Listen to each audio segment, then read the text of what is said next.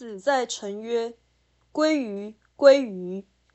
吾党之小子狂简，斐然成章，不知所以裁之。”孔子在陈国的时候说：“回去吧，回去吧！我这些门徒学生都意气狂妄，而缺乏识才。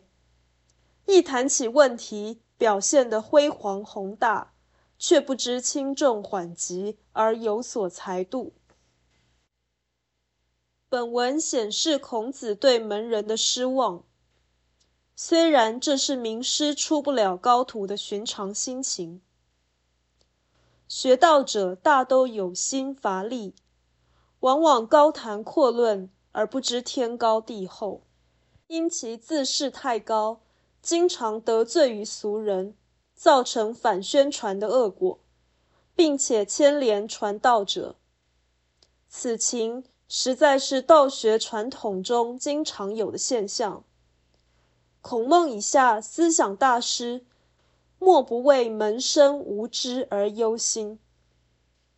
但传道有他的原罪，圣人知之甚深，所以弟子闹事，先生只能承担。所谓心理准备，与此并无意义。